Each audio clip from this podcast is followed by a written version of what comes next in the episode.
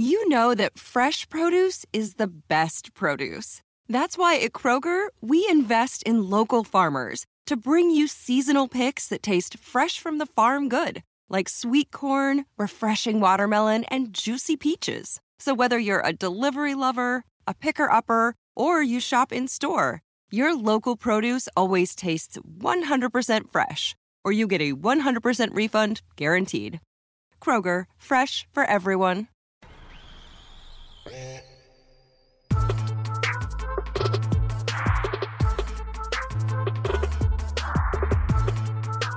Welcome to another edition of the Pound for Pound podcast here on the Fight Game Media Network. This is your host, the original great Rob Silva. And today we will talk about Mercito Gesta's hard fought victory over Jojo Diaz this past Saturday night, a very extended question and answer session, and my historical overview of my fourth greatest fighter of the last 45 years. And that is a man who died a little bit over a year ago, the incomparable, marvelous Marvin Hagler. But before we begin on the topic at hand, the topics at hand, I want to quickly plug the Patreon podcast that I do on the Fight Game Media Network Patreon page. The link is in the description of the podcast. For $5 a month, you get to hear not only my entire 10 part series on the greatest upsets in boxing history, you also get to hear Gary Gonzalez and myself, Garrett being the head of the Fight Game Media Network, he and I did a four-part series on the controversial Hulu docu-series that occurred last year on Hulu, Mike Tyson, starring Trevante Rhodes. Uh, we in the four in the four four part series, we recapped all eight episodes, two at a time. Um, I juxtaposed historical facts with what the show was presenting to the listeners. And we talked about the acting, the directing, and what actually happened in real life versus what they portrayed on the screen. Uh, also, you have Gary Gonzalez and Duan, another member of the Fight Game Media Network, old time, long time friend of both of Gary and I. Uh, they did a historical overview and review of the first eight movies from the Rocky franchise. The six Rocky movies Rocky, Rocky 2, Rocky 3, Rocky 4, Rocky 5, Rocky Balboa, Creed 1, and Creed 2. And they did an extensive rundown of each episode, what was going on in the world at the time. Beautifully done. You're not going to hear a better review anywhere other than these two when it comes to the first eight episodes. And by the way, as far as the Creed 3 review, there are two reviews that I was a part of that are out there right now on the Fight Game Media Network. Last week's Pound for Pound podcast, I gave a 15 minute rundown of, of what I felt the movie was about and you can hear it. You can hear my thoughts. And on the Fight Game podcast, a different uh, podcast feed that Gary Gonzalez and John LaRocca host. And by the way, John LaRocca, one of the great members of the Fight Game media family. Uh, a segment, an hour long segment of that podcast was Gary and I breaking down Creed 3 even further than what I did on last week's episode here on the Pound for Pound podcast. Not only do you get that on the Patreon feed, but you get my new series. Part one is out, part two will be out any moment. The Life and Times of Muhammad Ali, in which I review the 10 greatest and most important fights in Muhammad Ali's career.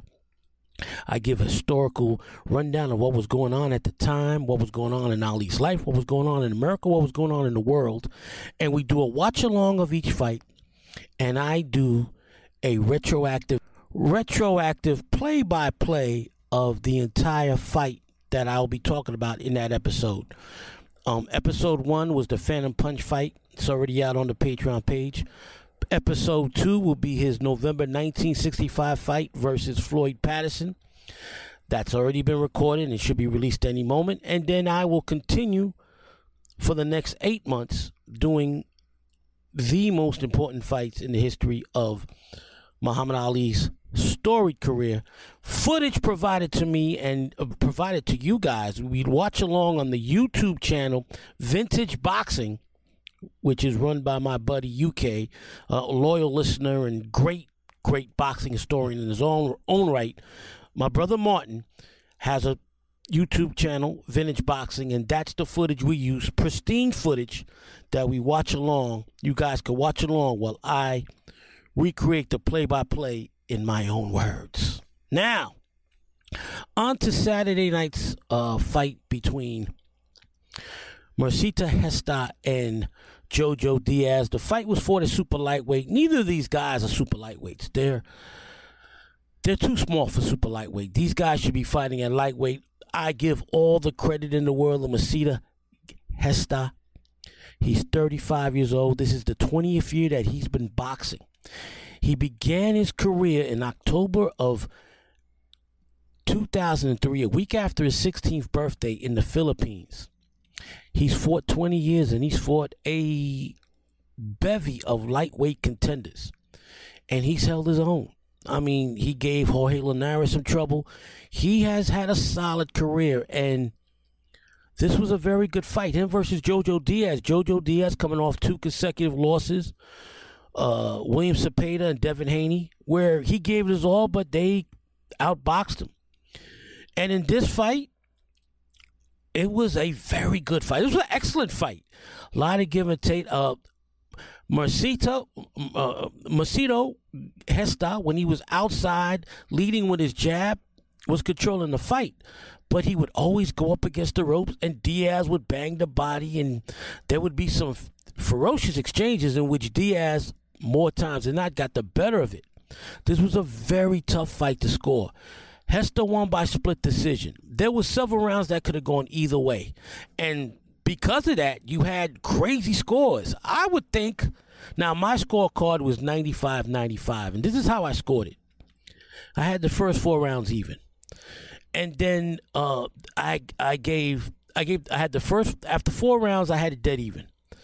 And then from rounds five through eight, I had make sure I got this right. I had five through five, six, seven, eight. Uh, uh, the three of the next four rounds I gave to Gesta because he was controlling the action with the jab from outside. And even when Diaz forced him up against the ropes, Gesta would fight back and then get off the ropes and control with his jab from the outside. Round 9 and 10, you saw Diaz knew he was in trouble. His corner told him that he had to step it up, and he did. And rounds 9 and 10 were some furious exchanges. And I gave the edge to Diaz because Gesta was fighting his fight. I had it a draw 95 95. I can't argue if you give either man the fight. One judge gave Diaz seven rounds. One judge gave Gesta nine rounds, and another judge gave Gesta eight rounds.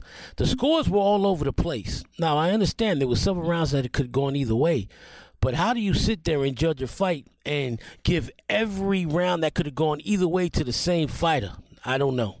I'm not a judge, but I'm not going to argue that the right man didn't win. The right the the right man if you thought Gesta won, if you had if you put a gun to my head and said, "Look, you can't score this a draw. Give it to somebody," I'd give it to Gesta because I thought he was much more effective from the outside, and it was, you know, people uh criticize him for going up against the ropes and exchange, and the man is going to be 36 years old in seven months. He's fought 20 years. And for a 35, going on 36 year old fighter who's fought 20 years, in the history of boxing, not too many guys with that long of a career have fought to this type of level at the age of 35, going on 36. Gesta continues to be a tough opponent for anybody. And um, Oscar De La Hoya, Huge fan of Gesta. He's his promoter. He's looking to put Gesta into more fights against other lightweights. Gesta will fight anybody. He was supposed he was supposed to fight Ryan Garcia in January, but Garcia made a wise choice and canceled that fight and con- is going to concentrate on Tank Davis for the April 22nd fight. Um, I think Gesta has deserved an opportunity to fight Garcia, win or lose after Garcia's fight with Tank Davis. And I would love to see that. Gesta is an exciting fighter. He's a nice boxer puncher. He's not a huge puncher, but he throws combinations. And 35 going on 36, he's the type of guy that if you're an up and coming lightweight contender, and I think Oscar was talking about putting him in the ring with Floyd Schofield. Floyd Schofield, one of Oscar's brightest young talent out there, uh, young talented fighters out there, young prospects a great test for Schofield would be Mercito Gesta because Schofield has beaten a bunch of bums, a bunch of washed up bums. Schofield has all the talent in the world. If he beats Gesta, he proves to me that he's the real deal. Now, on to my Q&A session. We have several questions this week on the podcast. Is going to be an extended Q&A session. First, I failed to answer this question last week. A great friend of mine living out in the UK, Italian brother Luigi, asked my opinion of Roberto Duran's three greatest performances of his career. My opinion, his three greatest performances were his title winning victory over Ken Buchanan, his comeback victory over Davey Moore, June of 1983, a fight that my father took me when I was 15 years old to see, and it was the loudest I ever heard Madison Square Garden when Duran totally uh, dominated and knocked out Davey Moore in the ninth round of a talk about an incredible, incredible comeback. One of the greatest comebacks in boxing history because after the No Mas fight in November of 1980, Duran was even considered dead in his own homeland of Panama right? Um, there was threats of him being killed, and yet he came all the way back and he beat a much younger, heavily favored Davey Moore to put a stamp on his legacy, on Duran's legacy.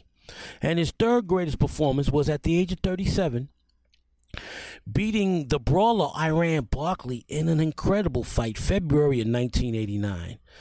Duran beat the much younger, heavier hitting Barkley, even knocked Barkley down to win the decision and to win the WBC uh, middleweight championship of the world. All three of his greatest performances were title winning victories. He beat Ken Buchanan in 1972 to become the lineal lightweight champion of the world. He beat Davey Moore in June of 1983 to become the WBA junior middleweight champion of the world, and he beat Iran Barkley in February 1989 to become the WBC middleweight champion of the world. So those Luigi were, in my opinion, his three three greatest performances, and if I'm not mistaken, I believe um, those are your choices as well. Okay, next question is from make sure this I think my brother skis, my young nephew skis, my young Twitter nephew skis.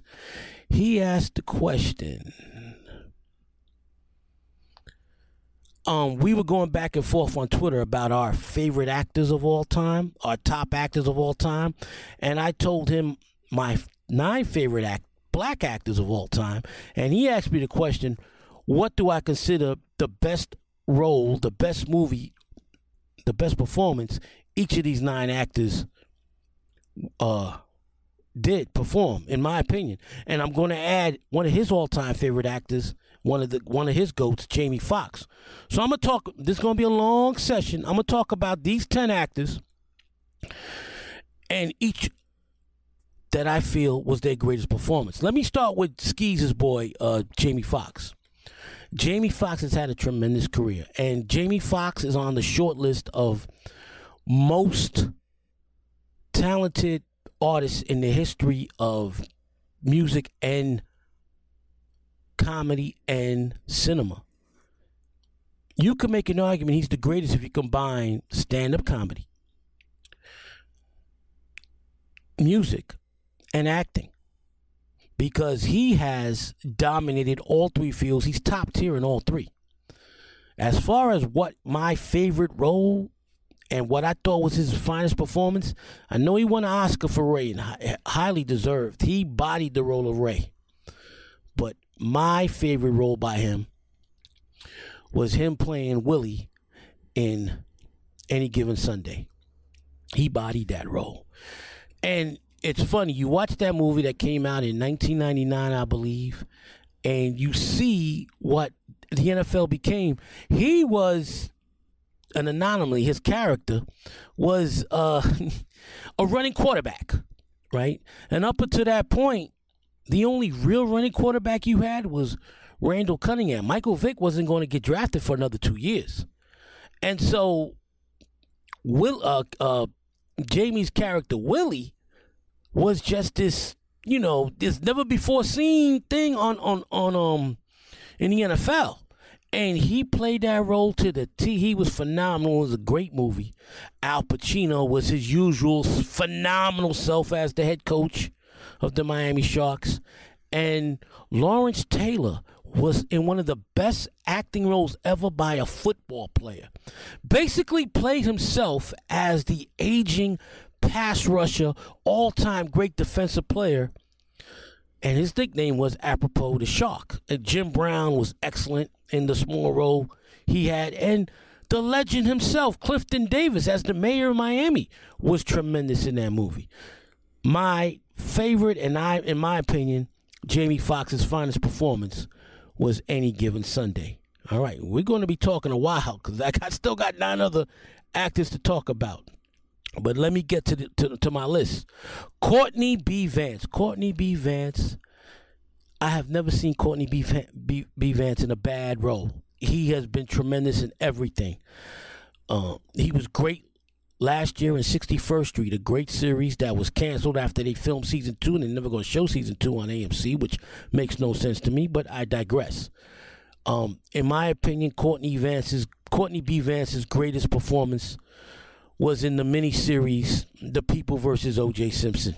He bodied Johnnie Cochran. He became Johnnie Cochran. He, the courtroom scenes, he was phenomenal. The, the, the way he carried himself, he captured the spirit and aura of Johnnie Cochran. So, and Courtney Vance, underrated movie you guys would want to watch. I want to recommend Love and Action in Chicago.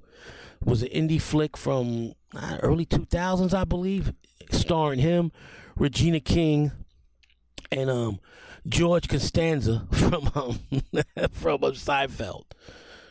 Michael K. Williams. Michael K. Williams is top five, if not top three, maybe even top two television actors of 21st century. Rest in peace, Michael K. Williams.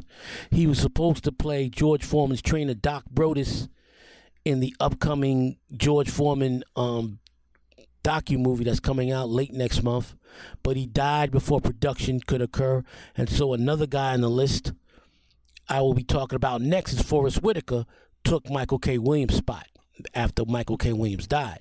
But before we get to Forest, in my opinion, Michael K.'s greatest performance was in the HBO miniseries The Night of, where he played this former Golden Gloves boxer who's in jail for life and he be, he befriends the Muslim, the Arab Muslim who is in is on trial for murder for murdering a, a white woman that he met and had sex with the first night. And then when he woke up the next morning, she was dead.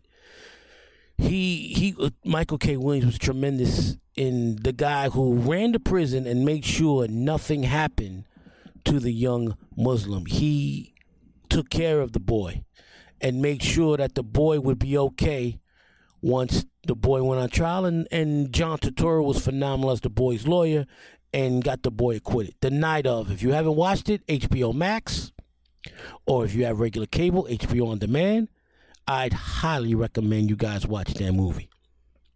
Forest Whitaker, who took Michael K. Williams' spot. Great transition uh, in the George Foreman movie after Michael K. Williams died. Forest Whitaker, in my opinion, his greatest role was playing Charlie Parker in the Clint Eastwood directed Bird that came out 35 years ago.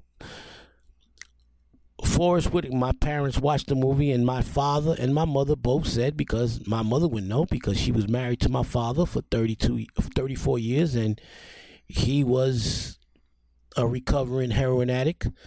They both said that Forest Whitaker captured a heroin addict like no other. They said he was phenomenal. He had the mannerisms and the paranoia of a heroin addict down pat. And Forest Whitaker was phenomenal. I know he won an Oscar for playing Idi Amin, and he was great as Idi Amin, and he's great as Bumpy Johnson in The Godfather Harlem, and great in so many other things. He's had an incredible career. Forest Whitaker, 40 years of excellence, black excellence. Bird, in my opinion, was his finest performance. Okay, next actor on this list, Jeffrey Wright. Jeffrey Wright, another great actor who bodies every role, and he's had a lot of great roles. But my favorite role by him in a in, in a movie was the, the movie Monster that came out a few years ago, in which he plays the father of a young boy who is on trial for accessory to murder, and it was an armed robbery and murder. He was, and the way Jeffrey Wright portrayed this father uh, by supporting his son all the way and making sure that that his son would not be left alone, even while his son was in prison. By the way, Nas was excellent. As he played a similar role to Michael K. Williams in The Night of, Nas played this uh, uh, th- this inmate who's having a who was undergoing a long term sentence, who made sure no one messed with Jeffrey Wright's son in the movie. Jeffrey Wright was phenomenal. Nas was phenomenal. A$AP Rocky as the guy who committed the murder was phenomenal. John David Washington was phenomenal. And Jennifer Hudson was phenomenal as the boy's mother, Jeffrey Wright's Jeffrey Wright's wife. Jeffrey Wright, great actor. He was great in Boardwalk Empire as Michael K. Williams' rival. Um, Jeffrey Wright, a phenomenal actor, continues to put out great work in a long career, which began the first time I saw him when he played Basquiat, Basquiat, you say my brother's name, in the 1996 biopic movie of that legendary New York City artist. NFL Sunday Ticket is now on YouTube and YouTube TV, which means that it just got easier to be an NFL fan, even if you live far away. Like maybe you like the Bears, but you're hibernating in Panthers territory. But with NFL Sunday Ticket, your out of market team is never more than a short distance away. Specifically, the distance from you to your remote control. NFL Sunday Ticket, now on YouTube and YouTube TV. Go to youtube.com slash presale to get $50 off. Terms and embargoes apply. Offer ends 919. No refund. Subscription auto renews.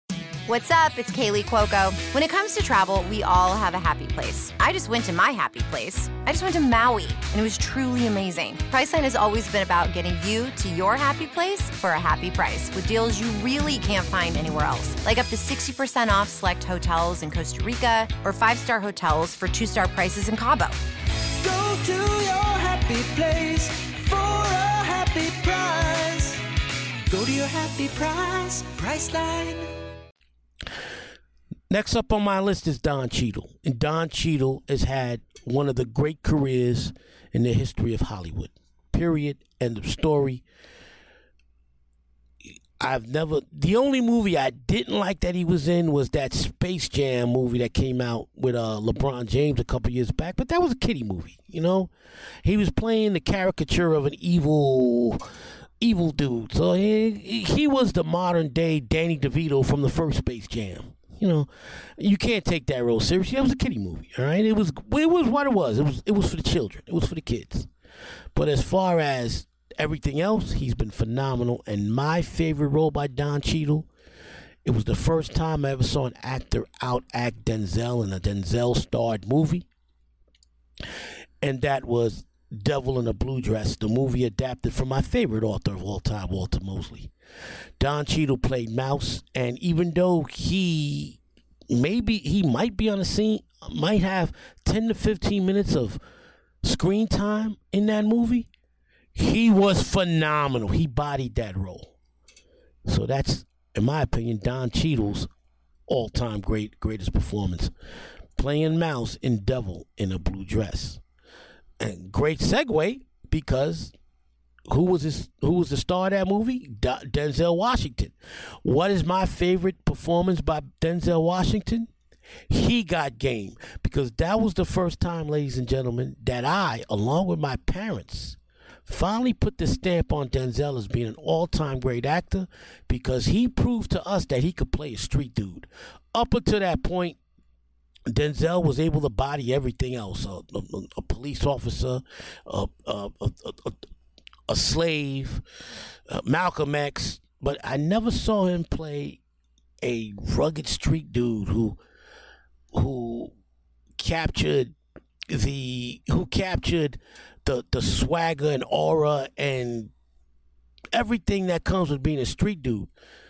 When I saw he got game with my parents when it first came on cable, my parents were impressed. My father was like, God damn, he, he kind of acting like me a little bit there. Denzel, one one of, if not the coolest walk in Hollywood history, right up there with Idris Elba and Wesley Snipes. They walk with swagger. They walk with confidence. Denzel had that street dude down pat, and he was phenomenal. He got game, in my opinion, was Denzel's finest performance. Okay, let me see now. Idris Elba, man, he, he's one of my all-time favorite actors. You know, and, and a lot of people are going to say Stringer Bell. I'm going to say John Luther.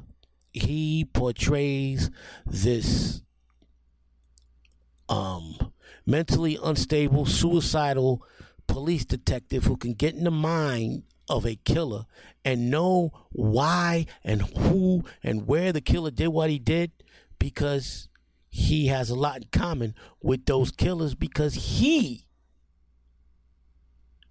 will kill, if he has to, a criminal. John Luther. Uh, ladies and gentlemen, if you have not seen the series Luther, now Netflix has just come out with Luther, the first movie, The Fallen Son. The entire series is on Pluto and Hulu, and the movie's on Netflix. Highly recommended. It's Idris Elba, in my opinion's finest role. Just tremendous. I always call John Luther Stringer Bell with a badge and a British accent. Giancarlo Esposito is next on my list, and he has had a phenomenal career. 40 years strong, because 40 years ago was the first time people saw him in trading places. We had a small scene in the prison scene where um, Eddie Murphy's character was held overnight.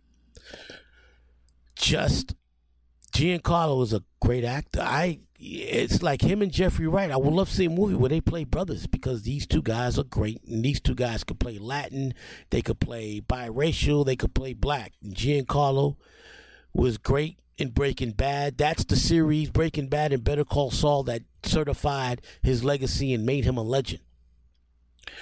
But the movie that I loved him in the the most in, to me, was his finest performance, was was Fresh he played the drug lord Esteban with the charisma of a uh, of a drug lord. And this was filmed early 90s New York City, Brownsville, Bushwick, Bed-Stuy sections of Brooklyn. And Esteban played I'm not sure if he was Dominican or Puerto Rican, the character he was playing, but he played that type of charismatic, cool, but will kill you in a heartbeat drug lord to a T. He was phenomenal, and it's probably why he was able to be, play Gustavo Fring so well years later as the uh, drug lord who, as a front, was an upstanding businessman in Albuquerque, New Mexico. Or was it uh whatever town it was in New Mexico? Now, if if I gave the wrong town, I apologize. Breaking Bad in my holy uh, trinity of television series along with The Wire and The Sopranos. A phenomenal uh, actor is Giancarlo Esposito, and I believe his finest performance was as the drug lord Esteban in Fresh. All right, how many actors I have left in this? Uh, uh, my favorite actor of all time is Laurence Fishburne, Larry Fishburne, as I still call him, because when I was a kid, he was a kid. Larry Fishburne had a, has had a tremendous career, a phenomenal career, one classic after another. But in my opinion, his finest performance was as the undercover cop in Deep Cover, who got so deep into cover that he began to love the lifestyle of a drug lord. Him and Jeff Goldblum showed a lot of chemistry in that movie together. They were, in my opinion, that was Jeff Goldblum's finest performance because he wasn't playing a lily white dude. He was playing this lawyer who became ruthless, like Larry Fishburne's character, John. It this movie. Now, I had to block idiot on Twitter because he tried to tell me that Omar Epps in In Too Deep blew away Larry Fishburne in Deep Cover. Get the fuck out of it. If you're listening, anybody listening to this program thinks that Omar Epps A is a better actor than Larry Fishburne and B did a better job as an undercover uh, narcotics agent who got into deep and began to love the lifestyle of a drug lord better than Larry Fishburne. If you thought Omar Epps' performance in In Too Deep was better than Larry Fishburne's performance in Deep Cover, you don't know shit about movies. Stop listening to my podcast. Unfollow me on Twitter. And do not come at me on Twitter because I will block your ass. That is a fucking asinine, asinine way of thinking. Asinine logic. Larry Fishburne played that role to a motherfucking T. He was phenomenal, and it's one of my all time favorite movies in the 90s, my favorite movie of the crack era, and in my opinion, Larry Fishburne's finest performance in a historic career. Omar Epps is not a pimple on Larry Fishburne's ass, and I'm a huge fan of Omar Epps. Thank you again, Skis. Great fucking question. Great question. As always, his questions are always phenomenal. All right, LL School K. Quick question. He asked, so April 29th is supposed to be the date for the fight between Fury and Usyk. No reach, no re, Fury, uh, Fury wants no rematch clause, 70-30 split. This sounds like a man with nervous energy. I don't think he wants to really fight Usyk. Thoughts? My thought on this is that Tyson, I don't know what the fuck's going on with Tyson Fury. He's not scared of Alexander Usyk. I don't believe that. Tyson Fury took Deontay Wilder's right hand, which is the most lethal weapon in boxing. He got up one, two, three, four times from that spectacular right hand and won two of the three fights. One was a draw and knocked out uh, Wilder in the other two fights. If you go through hell like that, why would you be afraid of a guy that you're much bigger than? Yes, Usyk is a master boxer, but he doesn't pose the same type of threat that Deontay Wilder did. I don't know what's going on in Tyson Fury's head. I can't answer this question. I don't know what's going on. They need to stop with the bullshit and get this fight signed. Because back in January, ESPN on Max Kellerman's Max on Boxing, ESPN, both Mike Coppinger and Mark Kriegel claimed this fight was a done deal back in January. We're coming towards the end of March. Still, no date, no signed contract. So let's stop with the bullshit. All right. Now, from my friend down under, Long Tran, he asked, "What is my take on how the Klitschko brothers dominated the heavyweight division? How come the brothers became almost unbeatable and unwatchable? It was the worst era in the history of heavyweight boxing. The two of the 2000s, after Lennox Lewis retired in 2004, until Tyson Fury beat Vladimir Klitschko, that division was horrible. You had a bunch of old bums like Hasim Rock. Well, Hasim Rahman was a bum. He was former undisputed heavyweight champion of the world, but you you had guys way past their prime, like a Hasim Rahman fighting in the division. A Sam Peter, who was a one-dimensional brawler, who who uh, knocked down Vitali three times in their first fight. Okay, you had all these. Uh, it, it, it was just a horrible division. Eddie Chambers punching Judy Hitter. No, you had all these cab drivers from from from Europe and East Eastern Europe. No, it was a horrible time in heavy, the worst era in heavyweight division. That's why the Klitschko brothers, who weren't going to fight each other because they're brothers, were able to feast on inferior opposition. That's that's the re- and the reason it became unwatchable is they they fought safe. They didn't take any chances because the only way they could have lost was if they tried to step it up. So they stood outside, they used their height and their reach and their jab, and either jab and punish their opposition into submission or won by lopsided decisions. But it wasn't until the Tyson Furies and Anthony Joshua's and Deontay Wilders came of age that what these guys left and the division has had a lot of great actions uh, fights in the last seven to eight years. All right. So once again, a uh, great question, um, Long Tran. Next question is from Jesus Salas. He asks, "What happened to Jimmy Young after he beat George Foreman in March of 1977?" And ladies and gentlemen, we're now in the 46th anniversary of that fight, as that fight occurred March 17th, 1977, in San Juan, Puerto Rico.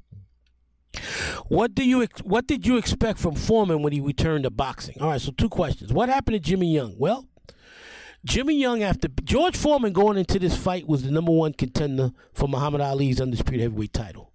A win over Jimmy Young would have gotten Foreman finally that much anticipated rematch that he was seeking after losing to Ali in October of 1974.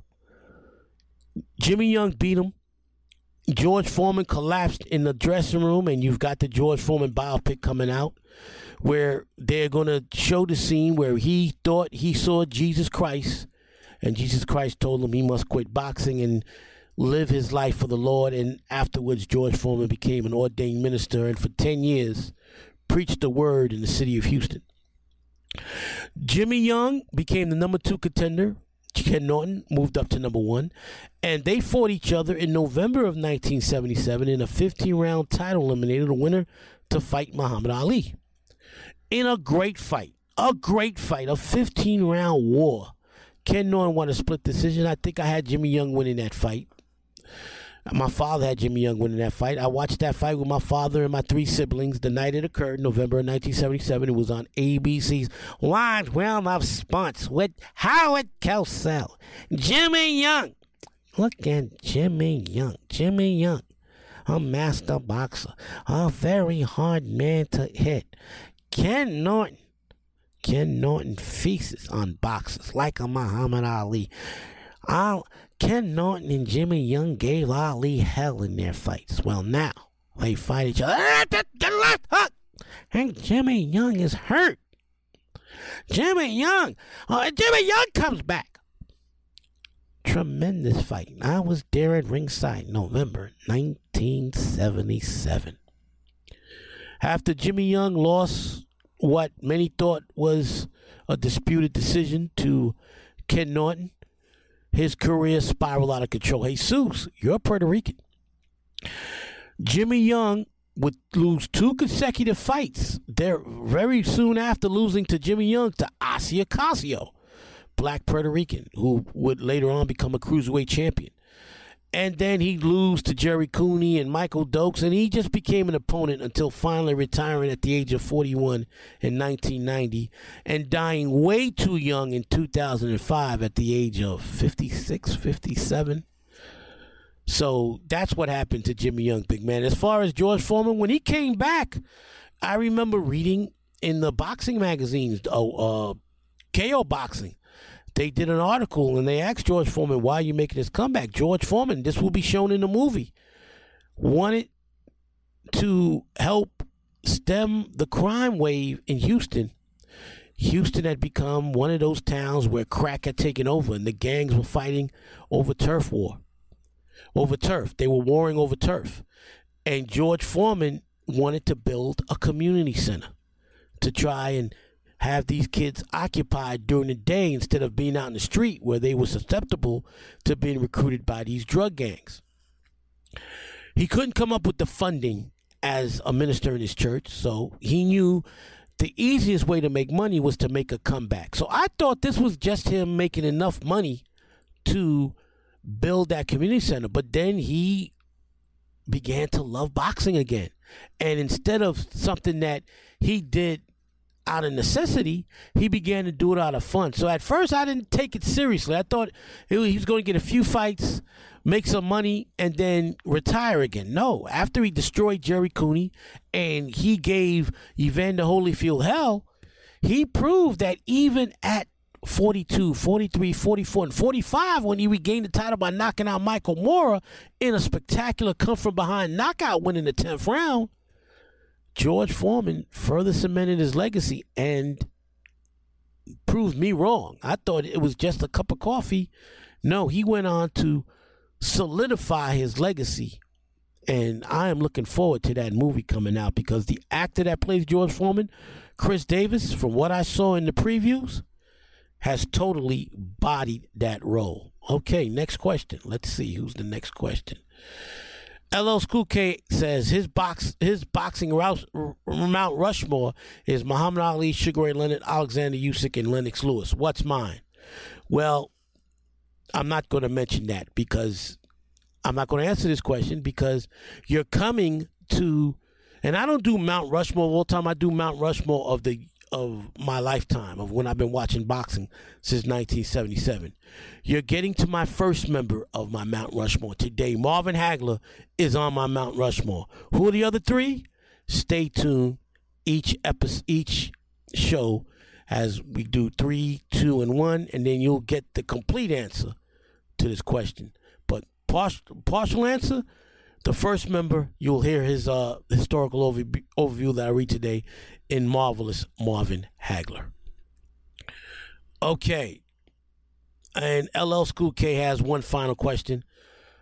Um, should Gabriel Rosado get paid for the inconvenience? Now, I, I started the program recapping Mercito Gesta's victory over Jojo Diaz. That was supposed to be the semifinal. The original main event was supposed to be Gilberto Zurdo Ramirez versus Gabriel Rosado. Well, unfortunately, Ramirez showed up at the weigh-in 12 pounds overweight.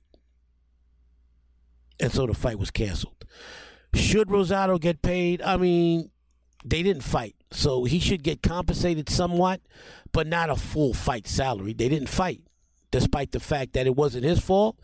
He should be paid expenses. He should be paid, you know, it's, it's cost of travel, um, hotel room that was booked for his camp, the whole nine. He should be compensated for that. But as far as is what what he was entitled to that night, they never stepped in the ring, and they didn't get him a replacement opponent. So no, I don't believe he should get his full salary, but he should get uh, expenses paid. And um, so that's the answer to that question. Okay, now this this this brother, fellow South Bronx native, he went to high school with my brother Charlie. BX Mangu asked was was talking about back in the day when he used to see Hector Camacho in his Lamborghini. And I asked him, Did you ever hear the story of when me and my father met Hector Camacho right outside his Lamborghini? And he said, No. So this is for my brother BX Mangu, uh, South Bronx native and graduate of the high school from the South Bronx, Samuel Gompers High School this was let me make sure I got the date right. June 13th, 1986, my father took me for my high school graduation as my high school graduation gift to see the incredible fight between Hector Camacho and Edwin Rosario, the Battle of Puerto Ricans in Madison Square Garden. That was Friday night, June 13th, Friday the 13th. Well, 10 days earlier, June 3rd, so it was a it was a Wednesday, June 3rd, my father took me to this tailor in the in Spanish Harlem so he can uh, rent my tuxedo for my prom that would happen two days later on June 5th. And I have a huge prom story that I've talked about on other podcasts. Now, I'm not going to mention here, but it was one of the greatest nights of my teenage life. Anyway, June 3rd, it was the afternoon, it was a sunny day, and after we get the tuxedo, my father drives by and he sees this beautiful Lamborghini. And he pulls next to it. And when he pulls next to it, he sees a couple of dudes in the car in the back seat, right? The front seat's open. And he asked the dudes in the back seat, hey, man, how the, how the fuck y'all afford this Lamborghini? And they're like, man, shut up, man. Mind your fucking business. While they're telling my father to mind his fucking business, who do we see coming out this tenement but Hector Camacho? This was 116th, 117th Street and Lexington Avenue.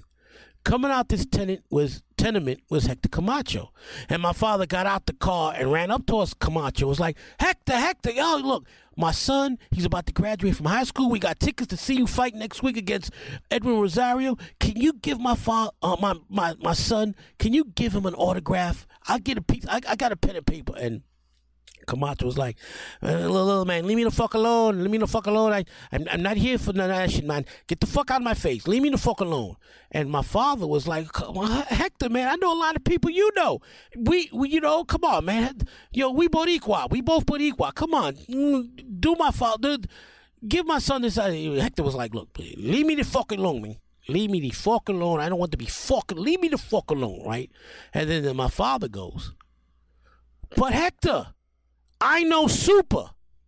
When my father said he knew Super, Hector's eyes got wide like coasters, just wide, and pushed my father out the way, ran into the car, into his Lamborghini, and drove off like a bat out of hell. And so my father gets back in the car. And I was like, I asked the question, Pop, who the fuck is Super? And my father's like, uh, Super is the guy that runs all these drug corners around here. He controls the heroin and coke. I found out later on that Super was one of what's this dude's name? Uh, he died recently. He was murdered in Harlem while sitting in his car at three o'clock in, in the morning. He was the one who killed Rich Porter. What the fuck was Alpo? Alpo Martinez. He worked for Alpo. So that's the story, BX. And so now on to my historical overview of Marvelous Marvin Hagler. By the way, I was wrong. Hagler didn't die a year ago. Time flies. Hagler died two years ago, and I am recording this episode almost two years to the day that he died. He died March 13th, 2021. I'm recording this on March 19th, 2023, which is the first anniversary of my son who died tragically at the age of 29 on this same date last year. So today I'm about to read my fourth greatest fighter of the last 45 years, and that is the one and only Marvelous Marvin Hagler. And as I wrote, Marvelous Marvin Hagler was a dominant, no nonsense, hard nosed fighter in the last golden age of boxing. He was one of the most complete fighters in boxing history. He had one of the greatest right jabs and a granite chin. He was, in my opinion, the greatest southpaw in the history of boxing. All these attributes also made him, in my opinion, not only the second greatest middleweight of all time, but the fourth greatest fighter of the last 45 years. Hagler began his career in the same town as the legendary Rocky Marciano, Brockton, Massachusetts. It was there that as an adolescent he was discovered by the Petronelli brothers, Pat and Tony. The Petronellis would guide Hagler for his entire career. After a successful amateur career, highlighted by winning the 1973 middleweight national AAU title, Hagler turned pro. From the very beginning of his pro career, anyone who saw him fight knew he was going to be something special. Despite being the most gifted young American middleweight prospect in several years, Hagler was forced to fight in obscurity. After defeating the 1972 Olympic gold medalist Sugar Ray Seales in Hagler's backyard of Boston on August 30th, 1974, Hagler was forced to face other middleweight prospects and contenders on their home turf. That resulted in a few questionable decisions that temporarily curtailed his climb to the top. Three months later, he traveled to Seattle and was robbed for the first time, a controversial draw in the rematch against Seales. Then in early 1976, he lost two very razor thin decisions in Philadelphia against Philly fighters Bobby Watts and Willie Monroe. Those losses forced Hagler to go back to square one. He never looked back. After his second loss in early 1976, Hagler went on a crusade, fighting every top middleweight contender. He knocked out Monroe in two rematches and defeated two of the most popular Philadelphia middleweights of all time, Benny, Bennie Briscoe and Cyclone Hart. He destroyed Roy, Jun- Roy Jones' father, Roy Sr., in three rounds. By the winter of 1977, Hagler was the number one contender for the middleweight title. It would take him two more years to finally get his overdue shot at the title. At the age of 25 and already one of the five greatest active fighters in boxing, Hagler received his first title opportunity on November 30th, 1979, against Brooklyn brawler Vito Antuofermo. Antuofermo was a brawler who bled if he sneezed. He was tailor made for Hagler. Hagler was a boxer puncher who adapted to your style. If you were a mover, he attacked. If you were a slugger or a brawler, he'd move and use his outstanding right jab and left cross to dominate to dominate you from the outside. For the first eight rounds, Hagler put on a boxing clinic, blooding at Antuofermo from the outside and landing on landing at will. Unbeknownst to everyone that night, Hagler abandoned boxing from the outside. For the remainder of the 15 round fight, Hagler slugged it out with, with Antuofermo, allowing Antuofermo to outland and outhustle Hagler throughout the final five rounds. Despite this, I felt Hagler had done enough to win the decision, as he easily won the first eight rounds. Unfortunately, Hagler was robbed again as the fight was declared a draw and Antuofermo escaped with his title. Instead of giving Hagler an immediate rematch, a few months later, Antuofermo was robbed himself, losing his title to British contender Alan Minter. Minter bludgeoned Antuofermo in a rematch and then defended against Hagler in London. Once again, Hagler had to travel to his opponent's backyard. This time, he wouldn't be denied. On September 27, 1980, Hagler traveled to London to, fight London to fight Minter for the middleweight title. Minter was a fellow southpaw. It was rare back then that two southpaws would face each other in a world title fight. The crowd was vociferous that night, but it didn't affect Hagler at all. He out jabbed and out punched Minter in the first two rounds, bloodying Minter's nose and left eye. In the third round, Hagler battered Minter with several combinations, and Minter was now bleeding profusely from both eyes. The referee wisely stopped the fight, and the British fans rioted, throwing several bottles of beers towards Hagler. The Petronelli brothers surrounded Hagler so he wouldn't get hit by any of the debris, of the debris. It was a spectacular beginning to be to what would be a spectacular reign as middleweight champion of the world.